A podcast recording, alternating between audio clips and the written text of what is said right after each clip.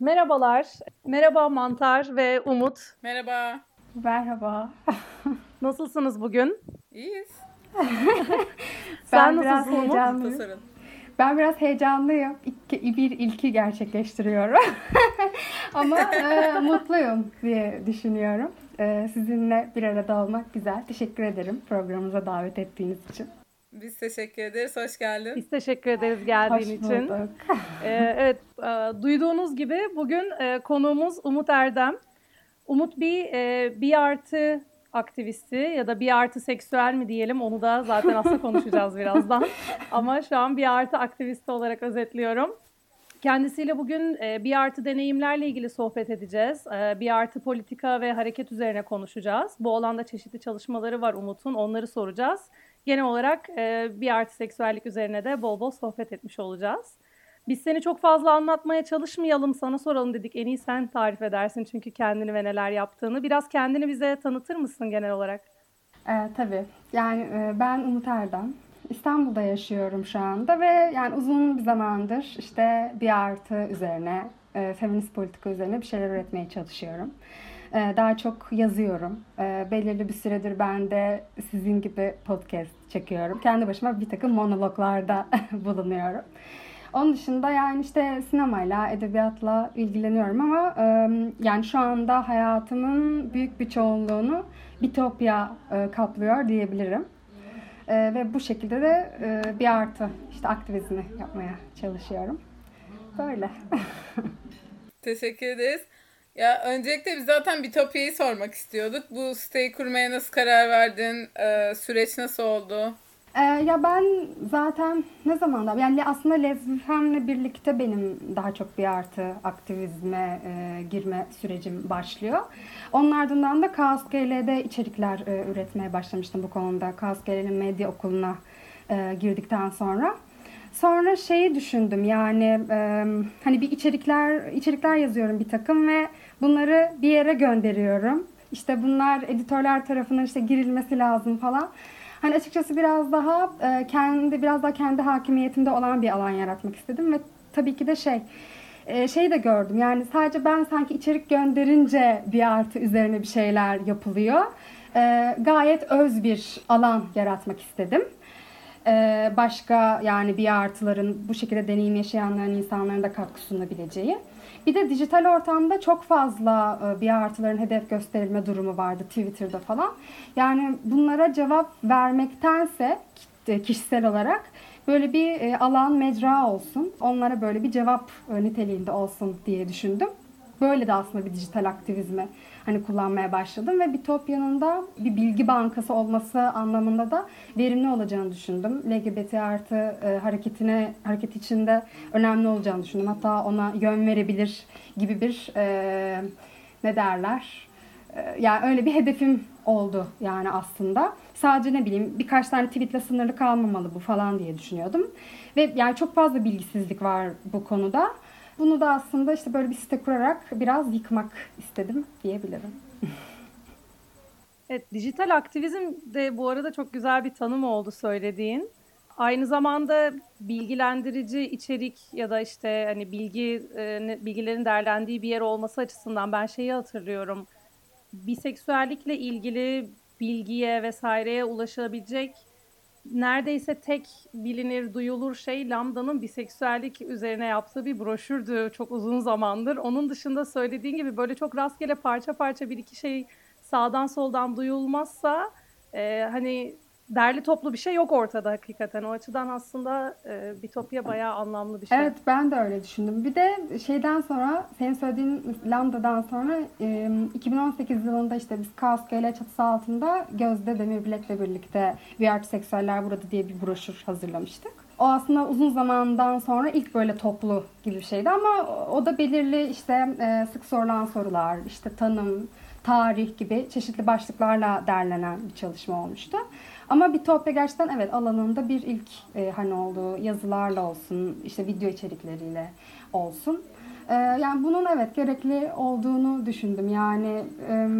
İnsanlar girip böyle kafasına takıldığı bir şeye bakıp Yani okuyabilir, kafası karışıyorsa oradan yararlanabilir. Hatta yani soru da sorabilir. Ulaşabileceği bir alan gibi düşündüm yani aslında. Böylece bilmiyorum gibi bir cevabı artık çok da geçerliliğinin kalmayacağını aslında altını çizmek için de yaptım diyebiliriz. Süper. Hemen şeyi de sorayım o zaman. Bir de podcast'in var aslında. Bir podcast başlattın bir süre önce. Evet. Siteyle sınırlı kalmadın. Podcast'ten de biraz bahsetmek ister misin? Tabii. Yani kendi adımla yaptığım bir şey oldu. O da şeyden doğru. Yani ben bir süredir yazamıyordum. Ve yazamayınca da konuşayım dedim. Aslında böyle çıkmış bir şey oldu. Ve biseksüellik üzerine evet onunla başladım. Ya bununla ilgili başka tabii ki içerikler de yapmıştım zamanında ama hala işte bu konudaki dertlerimi aktarmam bitmiyordu. Ve 2 tane işte biseksüellik üzerine çektim. Sonra onun ardından 2 tane veganlık üzerine çektim. Yani devam etmek istiyorum ben de ama bu karantina sürecinin aslında başka da bir kayıt vardı. Ama işte şunu izlemem lazım falan diye bir erteledim. Umarım yakın zamanda gelecek yani sizi dinleyerek motive olmaya çalışıyorum ben de. Evet ben de yapabilirim falan demeye çalışıyorum. Sizin yani bu şekilde sürekli devam etmeniz harika bir şey. Benim biraz daha işte güç toplamam falan gerekiyor. Kendimi biraz daha telkin etmem gerekiyor ama evet yani tek bir sınırlı bir alanla kalmayıp bir de işte dediğim gibi yazamadığım için bir süre bu alanı da kullanmak istedim. Yani böylece sesimle ulaşayım insanlara dedim. Böyle bir düşünce. Monologlar dizisi başladı. Biz de takip ediyoruz. Lütfen daha çok bölüm de gelsin. Hani açıklamaları linki de koyarız. Zaten dinlemiyorsanız hani mutlaka Umut'u da dinleyin. Biz de böyle bazı konularda şey çok oluyoruz bu arada. Şuna hazır değiliz. Şunu okuyalım öyle yapalım. Bunu izleyelim. O bazen de hani kısık ya bitmiyor. Bitmez bir çukur. Ama yine de hani evet yani bazen hazırlanmak gerekiyor ama bazen böyle yine de artık tamam bir şeyler eksik kalacak. Ben yine de gireyim ona diye suya atlamak gerekiyor. Şeyden bahsetmek istiyoruz şimdi. Geçen sene 2019'da ilk defa Türkiye'de Biseksüel Pride düzenlendi. Evet. Hem bu fikir nasıl çıktı, organizasyonu nasıl oldu? Aynı hafta sanırım Onur Haftası etkinlikleriyle de çakıştı. Belki biraz ondan da bahsedebiliriz. Çünkü böyle ben mesela orada bir etkinliğe gitmek zorunda kaldım. Yani orada bir etkinliğe dedim, bir VRT etkinliği değil ama böyle bir moderasyonum gereken başka bir etkinlik vardı. Mesela hani o zaman bir VRT Pride'i kaçırmış oldum. Mesela başka bir zaman olabilir miydi falan. Bütün bu süreci biraz belki özetleyebilirsin. Evet, tamam. Ya bunu ilk kez özetleyeceğim. O yüzden biraz heyecanlıyım. Şöyle oldu aslında. Benim daha önceden tanıştığım, şu an İngiltere'de yaşayan İranlı bir artı aktivist arkadaşım var. Aynı zamanda feminist kendisi. Zeynep Peygamberzade diye. O Türkiye'ye gelecekti bu geçen seneki İstanbul Onur Haftası süresince. Aslında başka şehirlere de gidecekti. Çünkü kendisi Türkiye'ye sığınan biseksüel sığınmacılar, İranlı biseksüel sığınmacılarla çalışıyor. Yani onlar üzerine bir çalışma gerçekleştiriyor. Doktorasını onun üzerine yapıyor.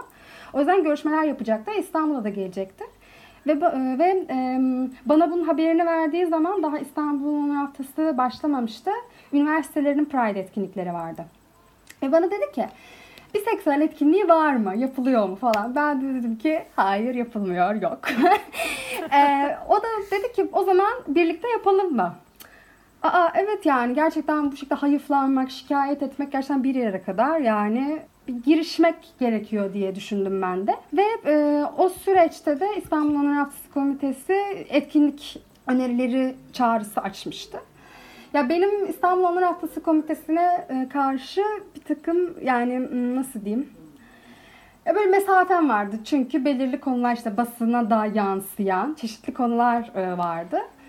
Bu bizden biraz mesafeydim ama şey diye düşündüm bu konuda yani bize alan açılacak biz orasını kullanacağız ama etkinliğimizi sonuçta kendimiz yapacağız diye. 2 tane etkinlik belirledik Zeynep'la. Bir artı atölyesi ve bir artılar buluşuyor etkinlikleri. Ve bunu da öneri olarak sundum ben. Yani Türkçe ben konuştuğum için ben irtibata geçtim komiteyle. Ve sonra komiteden bir arkadaş da çok heyecanlı bir şekilde dönüş yaptı. Ve yani bu etkinliği kendisi de yapmak istediğini ama işte yapamadığını falan. Ve bu şeylerden ötürü de öneriler dönüşünde çok heyecanlandı. Biz birlikte yani bunu sorumluluğu aldı bu etkinliklerin gerçekleşmesi için ve biz irtibatta kaldık. Sonrasında da işte benim etkinlik metinleri göndermem gerekiyordu. Ve işte Zeynep'le bunları ayarladık ve gönderdim Türkçe, İngilizce. Ama sonrasında da komite bana bir cevap verdi ve bu cevapta şöyle: benim 2018 yılında attığım bir tweet üzerine benim etkinlik yapamayacak olmam, yani etkinlik yapmak istiyorsam da öz eleştiri vermem gerektiği söylendi. Bu da transfobi ile ilgili bir öz eleştiri. Tweet'te şöyle bir tweet, aslında bu benim kendi attığım, yani direkt attığım bir tweet değil de bir mention.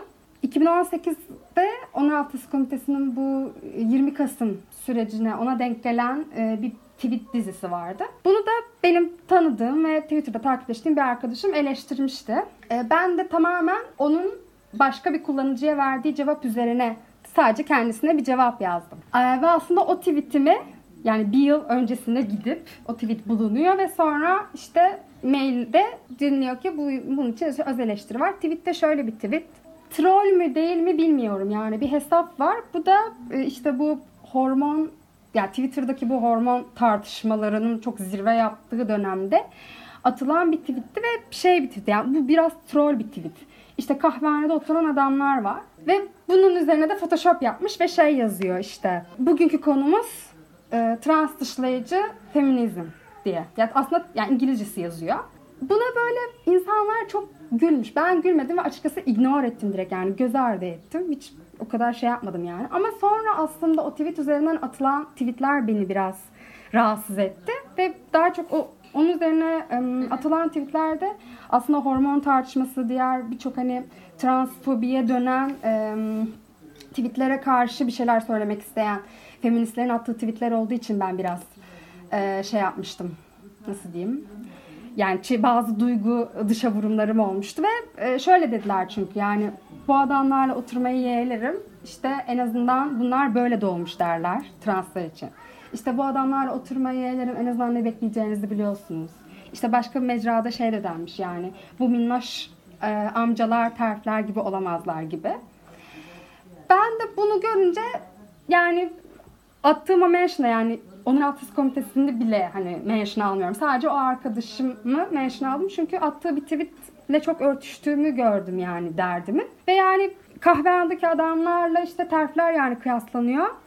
Transfobiye karşı politika böyle bir yere döndü. Ben bunun biraz şov olduğunu düşünüyorum ve Onur Haftası Komitesi'nden de bir şey beklemiyorum diye bir şey yazdım. Ya Onur Haftası Komitesi'nden bir şey beklemiyorum dememin sebebi de zaten o tweet zincirinin en başının ona dair bir eleştiri olması ve benim aslında orada o şekilde belirtmemin sebebi aldığım mesafe, yani ben bu konuda cevap beklemiyorum komiteden demek istedim. Sonra bu tweetim benim bir transfobik tweet olarak nitelendirilip benden direkt öz eleştiri istediler. Ben de bunun üzerine açıklama yaptım. Bayağı uzun bir mail yazdım yani. İşte evet, transfobi diye bir gerçek var tabii ki ama yani buna karşı olan yöntem eleştirilebilir bence. Örnek vermiştim. Yani şu anda Suriyelilere yönelik düşmanlık da çok revaçta olan bir şey. Ama mesela görmüştüm ki bu Twitter'dan da bir KYK'lı bir akademisyen. İşte Suriyelilerin Taksim'de yılbaşı kutlama yapmasına karşı olan bir güruh var. Onlara karşı demişti, yani tacizci adamlarla yılbaşı kutlayacağıma Taksim'de Suriyelilerle kutlamayı tercih ederim. Yani normalde aslında Suriyelilerin yanında tavır alarak bu tweet yazıyor ama gerçekten problemli bu tweette. Buradan bağlayarak kendimi anlatmaya çalıştım. Yani aslında en başından beri bu Twitter'da çıkan tartışmaların en başından beri tarafımı belli etmiş bir insanım . Bu hormon tartışması çıktığı zaman yetişkin transların merdiven altı hormon alması aslında büyük bir sorunken, doktordan yasal olarak alamıyorken buna takılmamız ve bu böyle bir öcüleştirilmesi, sanki uyuşturucu falanmış gibi, çocuklara dair konuşuyorum. Ya da interseks çocukların yaşadıkları var ama biz buna takılıyoruz gibi. Aslında tarafımı gayet belli eden zaten tweetler atmıştım. Sonrasında da zaten bu bana ilk trans fobiye dair öz eleştiri verme hususuna tweet, mail geldiği anda ben komite çatısı altında etkinlik yapacağımız kişiyle direkt irtibata geçmeye çalıştım. Ve ona ilk başta anlatmaya çalıştığımda oldu, yani hani neden Onur Haftası'ndan bir şey beklemediğimi anlatmak istiyorken o bana dedi, yani konu bu değil, mevzu bu değil dedi. Ama sonrasında şöyle bir oldu. Ben kendimi açıklayan bir mail attıktan sonra bana diye döndüler.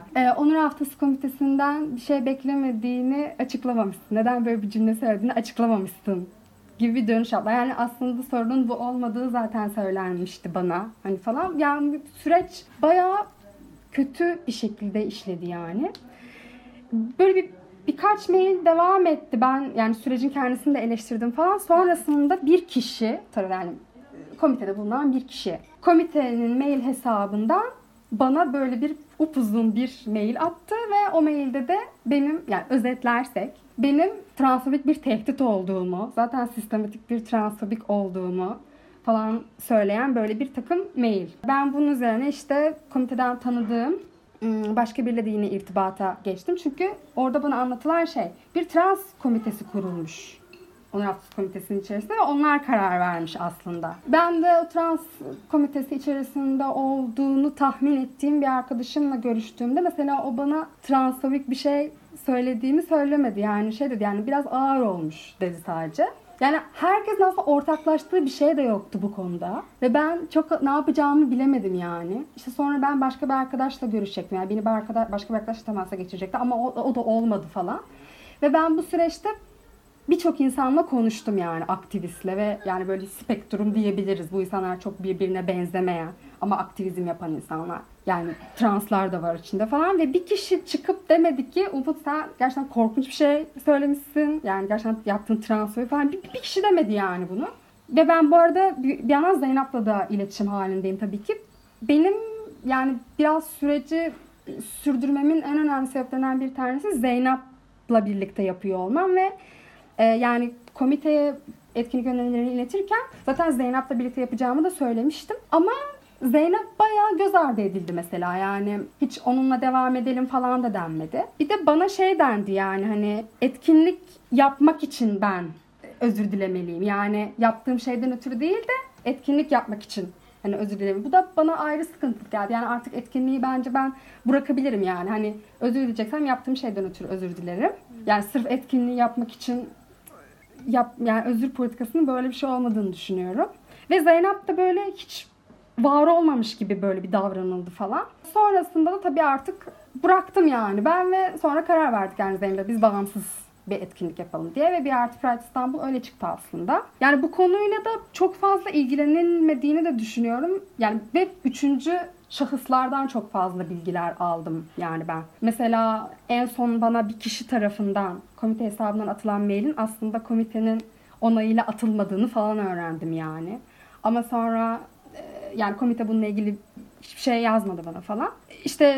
Yani bu konuyla, bu mevzuyla herkesin ilgilenmemesinin sebebinin 70'ten fazla etkinlik yapıyoruz gibi bir gerekçeyle sunulduğunu falan öğrendim. O yani biraz değişikti hakikaten. Bir de ben o zamanlar İstanbul'da değildim yani Edirne'deydim, ailemle birlikteydim falan.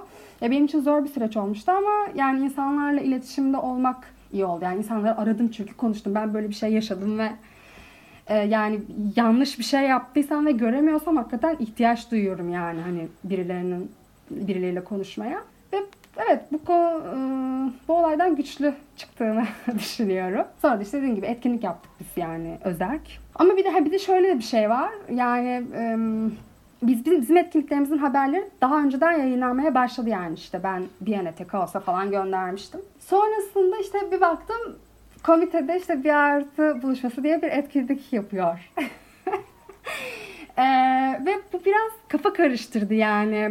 Çünkü insanlar daha çok komitenin etkinliklerini dikkate aldı, baz aldı falan ve bir artı Pride İstanbul'un sosyal medyasına falan yazıldı. Yani siz tarihi yanlış yazmış olabilir misiniz falan gibi. Tabii ki biraz insanların da dikkatsizliği var ama ben biraz da kafa karıştırdığını düşünüyorum yani bu olayı. Yani sonraki süreçte de bir artı Pride İstanbul çok yani hiç yokmuş gibi falan da davranıldı. O da beni biraz huzursuz etti. Ya tabii ki bu iki etkinlik, bizim önerdiğimiz iki etkinlik bizim tapulu malımız değil yani sonuç itibariyle, ama o sürecin nasıl geliştiği belli. Hani sanki biz bunu hiç önermemişiz falan gibi davranıldı ki geçen sene aynı zamanda hormonlu domatesde B+fobi ödülleri de verilmişti mesela ve ben bir takım haberleri de ulaştıran insanım yani hani bir şekilde emeğim oldu aslında, emeğim geçti. Ama tabii ki de bunlar bir şekilde görmezden gelmiş oldu ve daha da önemlisi şey, bu konu unutuldu böyle yani hiç yaşanmamış gibi davranıldı. O da benim için biraz garipti yani çünkü çok büyük bir şey söyleniyor yani transfobik tehdit gibi bir şey. Ama sonrasında işte yani komitede olduğunu bildiğim bir takım insanların sosyal medyada benimle iletişime geçtiklerine şahit oldum. Yani Facebook, Instagram, Twitter ve böyle şey mahiyetinde bir etkileşime geçmekten bahsetmiyorum. Mesela hesap sorma falan gibi. Bildiğin takip etme, mention atma. Yani hiçbir şey olmamış gibi ama benim ismimi biliyorlar yani eminim ben maillerde çarşaf çarşaf ismim var falan. Biraz akıl oyunu gibi yani. Ve tek başıma tabii ki de bununla baş etmem biraz zor oldu yani hani ne oluyor falan dedim. Çünkü hani söylendiği gibi bir şey varsa hani bir suçlama bunun hesabının sorulması lazım ama hiçbir şey olmamış gibi davranılıyor falan. Bunu da böyle bir anlatacak çok ortam da bulamadım çünkü hakikaten transfobi var yani ve bayağı korkunç bir trans işleyicilik var yani Twitter'da. O yüzden bu konuyu böyle bir toplu bir şekilde açmam da zordu yani hani yazı yazsam birilerinin ekmeğine yağ sürmeyeceğim hiçbir garantisi yok. Öyle. Sonra çok böyle bir anlatamamış oldum. İşte bu bugüne kısmet oldu yani. Böyle bir durum. Tamam.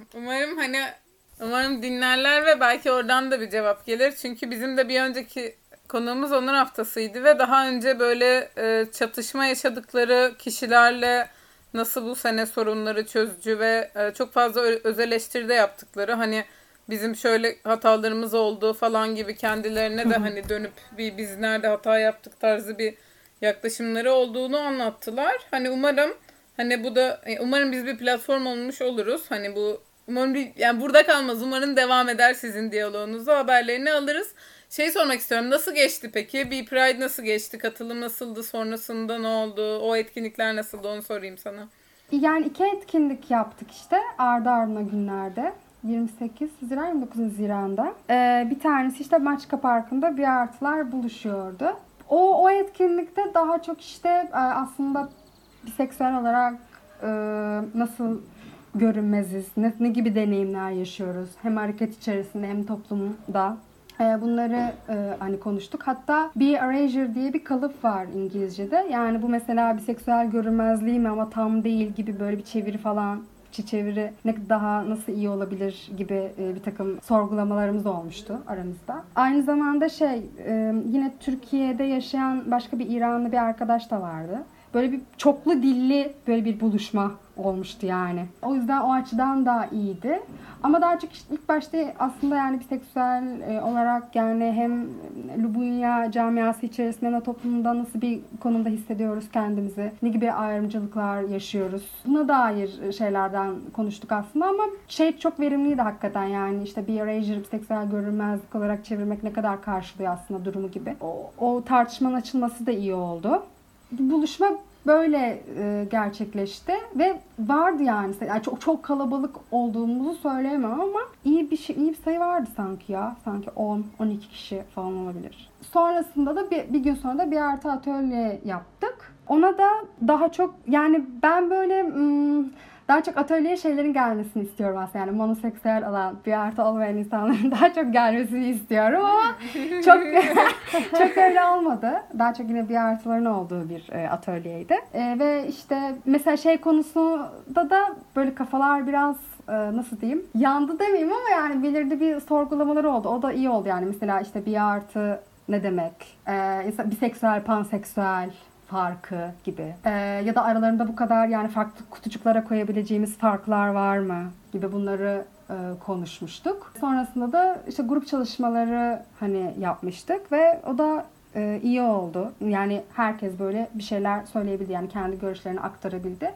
Verimli bir atölye oldu. Yani Şiddetsizlik Merkezi'ne yapmıştık ve zamanında da böyle biten gayet verimli oldu ve ilk yani böyle biseksüel görünürlük günü haricinde bu şekilde atölye yapılan ilk zamandı yani. Ve yani ilk kez yapılan bir etkinlik olmasına rağmen ilgi vardı hani gayet. Zaten belirli bir sayı tutmak zorundaydık yani atölyenin verimli olması için de o sayıyı tutturduk. O açıdan da iyiydi yani, mekan da güzel, zaten mekanı da iyi kullandık. Yani herkesin bir şeyler söylüyor olması hani çok iyiydi. İşte bir katılımcı şey demiştim size, işte bir artı arada olmak çok güzel falan. İşte bir tanesi bugün kendimi çok daha biseksüel hissediyorum falan gibi bir takım geri dönüşler. Ya çünkü şeyle başlamıştı işte yani biseksüelliğe dair aklınıza gelen işte kalıp yargılar ve sonra bu atölyeyle nereye tekabül ettiği, artık nereye geldiği ve insanların kafasında bir yandan soru işareti, işte bir yandan kendilerini gerçekten iyi hissettikleri, yani kapsandıklarını hissettikleri ve o yargılamalara tamamen nüfuz etmedikleri bir alan buldukları için hani mutluydular ve devamının gelmesini istedikleri bir gün olmuştu. Benim için de çok iyi olmuş. Yani Zeynep'le birlikte bu etkinliği gerçekleştirmiş olmak. Ve benim de ilk deneyimimdi aslında yani. O açıdan da güzeldi. Orada da çok dillilik vardı. Sadece Türkçe üzerinden gitmedik yani. Başka çünkü şeylerden de, başka dil bilen katılımcılar da olduğu için. Öyle yani ilk olmasına rağmen gayet yani ilgi vardı. Yani o da beni memnun etmişti. Ama dediğim gibi ben biraz daha o ötekileştirmeyi yapan, ayrımcılığı yapan kitlenin gelmesini aslında istiyorum diyebilirim. Ama tabii ki bu da yani ihtiyacı karşıladığını hissettiğim bir şey oldu. O yüzden yani geçen sene böyle devamı gelir mi falan diye düşünmüştüm. Biraz aslında Zeynep'in girişimi oldu bu etkinlik. O açıdan yani onun çok yani emeği var. Yani bu sene ben biraz da işte Bi-Topya olduğu için, bir de mevzu yani şu an günümüz hani ortam falan. Yani tekrar böyle bir ikinciye girişmeyi düşünmedim açıkçası ama zaten yani Lambda İstanbul'da buluşmalar işte yapılıyor. İşte siz bunun dosyasını yapıyorsunuz hani falan. O yüzden yani bir şekilde devam ediyor yani, böyle çeşitlenip artı. O yüzden mutluluk verici yani. Ama bunun bir şekilde böyle bir, nasıl diyeyim, ateşini yakmış olmak güzel oldu diyebilirim. Ateşini yakmak güzel bir tanım oldu. Yani aslında belki alevi büyütmek diyebiliriz daha çok. Çünkü bağlayacağım buradan aslında LezFem günlerine biraz. Ona da değinelim istedik. LezFem'de yer aldın.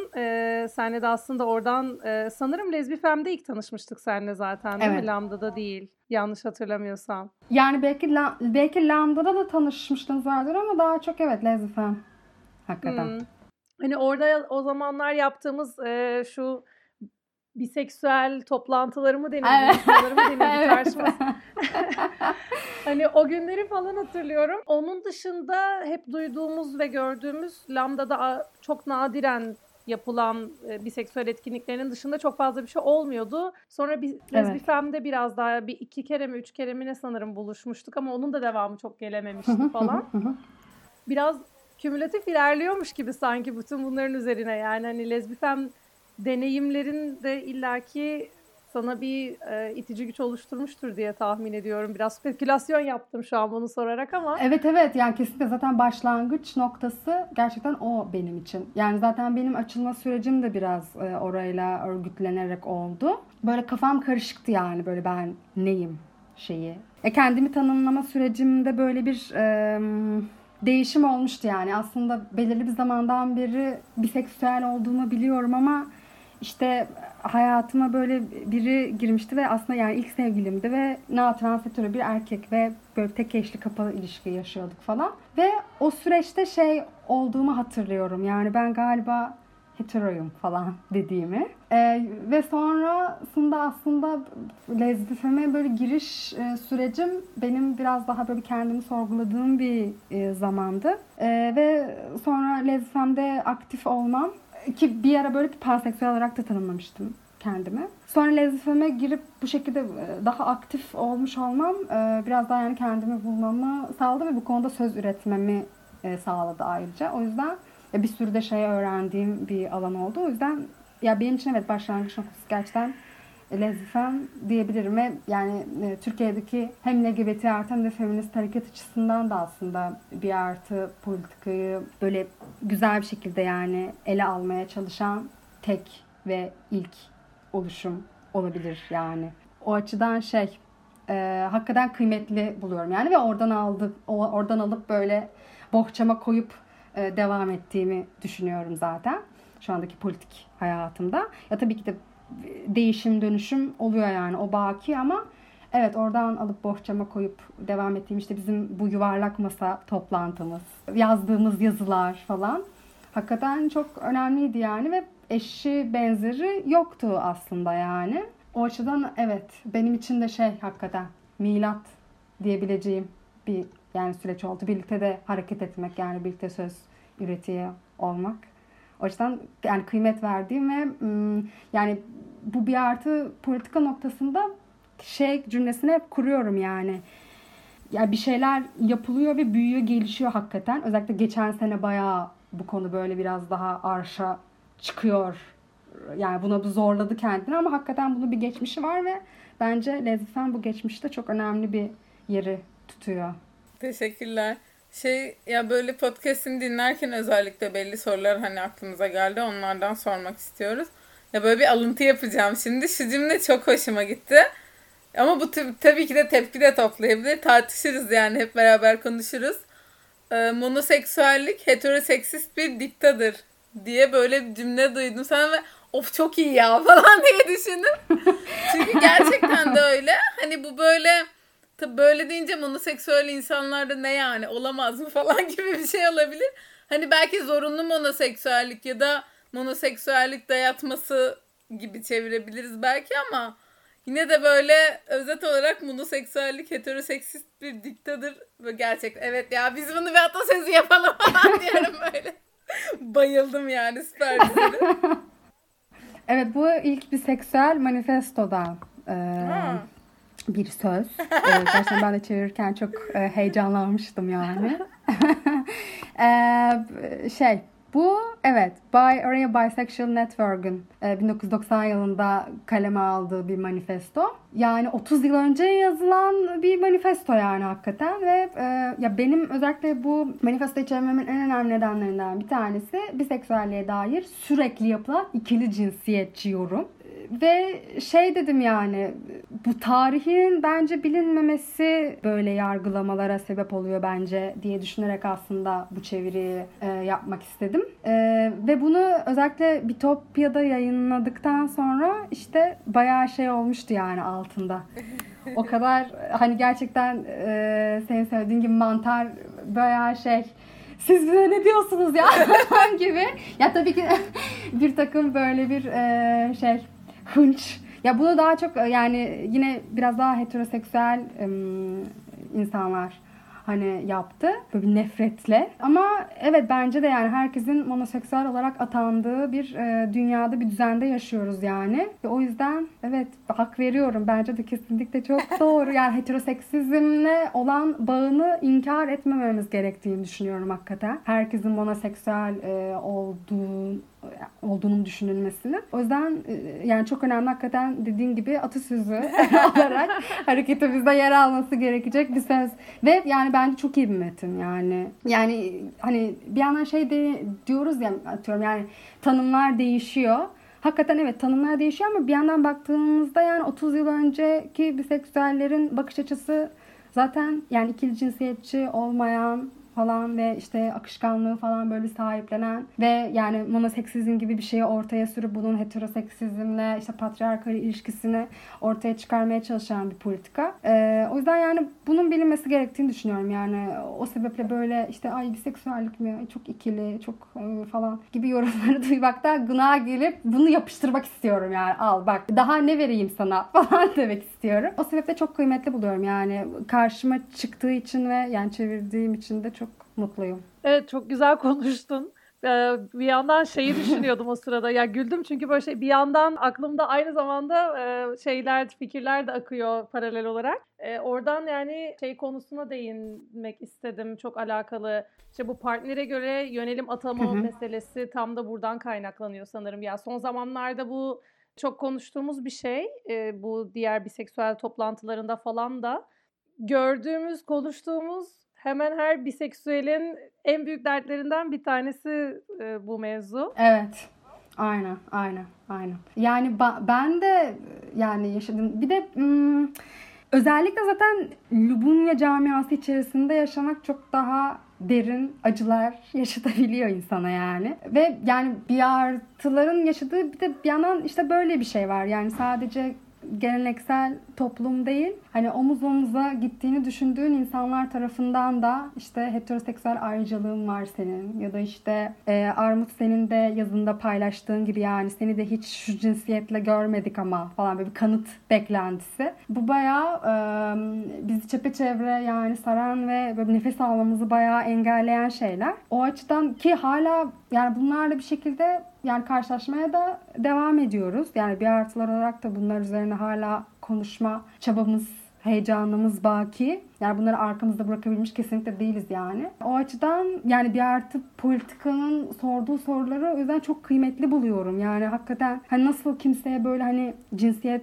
hani atamamak gerekiyorsa, hani cinsiyet beyanı esastır işte hani bu ikili cinsiyetçilik işte mevzusundan çok tartışılıyorken, konu yönelime geldiği zaman nasıl bu kadar ikili cinsiyetçi olabiliyorsunuz gibi bir şekilde soruyu sormak istiyorum. Yani çünkü bence bu çok bağlantılı bir şey ve demek ki bu binary konu, yani ikili cinsiyetçilik mevzusunu bence çok iyi çözememişiz herhalde ki bir artılar olarak biz işte heteroseksüel ayrıcalığı olan insanlar olarak görülüyoruz. İşte yanımızdaki insana göre ya hetero oluyoruz ya da eşcinsel oluyoruz. Yani başka bir yolu yok gibi, ya da işte anca yani hemcinsimiz, yani tırnak içinde söylüyorum bunu, hemcinsimiz olan bir insanla bir birlikteliğimiz olmalı ki bu geleneksel toplumda ne kadar acı çektiğimizi insanlara gösteriyor olalım ve bunun da yarattığı bir iktidar oluyor yani. Ya o iktidar altında eziliyor oluyoruz. Ya işte şey vardı, ben bunu daha önceki bir yazımda da anlatmıştım. D.N. Smith diye bir komedyen var yani işte ve lezbiyen ve bu da böyle bir anlatıyordu işte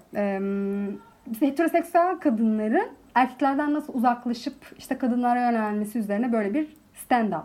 Ve bir kadınla birlikte ve ona hala üstelik hetero demeye devam ediyor. Ve şöyle bir yargısı var yani kendisi de lezbiyen olduğu için partnerini böyle daha farklı bakış açılarıyla işte ona daha farklı bir evren sunmuş falan gibi düşünüyor. Ama işte sevgilisinin mesela ona öyle başka bir evren, başka bir düşünce tarzı sunduğunu düşünmüyor. Çünkü şeydi yani o erkeklerle birlikteydi yani bu zamana kadar. Ben işte bir lezbiyenim falan. Yani bu da monoseksüelliğin aslında nasıl bir iktidar biçimi haline gelebildiğini görüyoruz maalesef. O açıdan şey, hakikaten sormamız gereken bir soru yani. Bu hetero eşcinsel ikiliğinde kalmak, kadın erkek ikiliğinde kalmaktan çok mu farklı şeyler gibi soruları sorup bu soruları bize sordurduğu için de bence bir artı politikayı hafife almamak gerektiğini düşünüyorum. Doğru. Ya bu konuyla çok da bağlantılı bir sorun vardı. Yani bu söylediğine de çok hani hep cuk oturacak. Bu aslında zor. Hem zorunlu heteroseksüellik ama aslında bir yandan yani bifobi ve bicurious fobiden bahsediyordun. Evet. Podcast'inde. Yani burada da aslında mesela o lezbiyen komedinin onunla artık kız arkadaşı olmuş kişi hala yani kız arkadaşı olmasına rağmen ona hetero diyor. Evet. Ya ben ona bile gelmeyeceğim. Mesela bu deneyim hiyerarşisi işte demin de bahsettiğimiz mesela hani biriyle beraber hem cinsel olmak mı zorundasın yani bir artı atanmak için? Bu işte bir curious fobi yüzünden açılamama ya da geç açılmadan bahsediyordum. Belki biraz onlardan konuşabiliriz. Evet.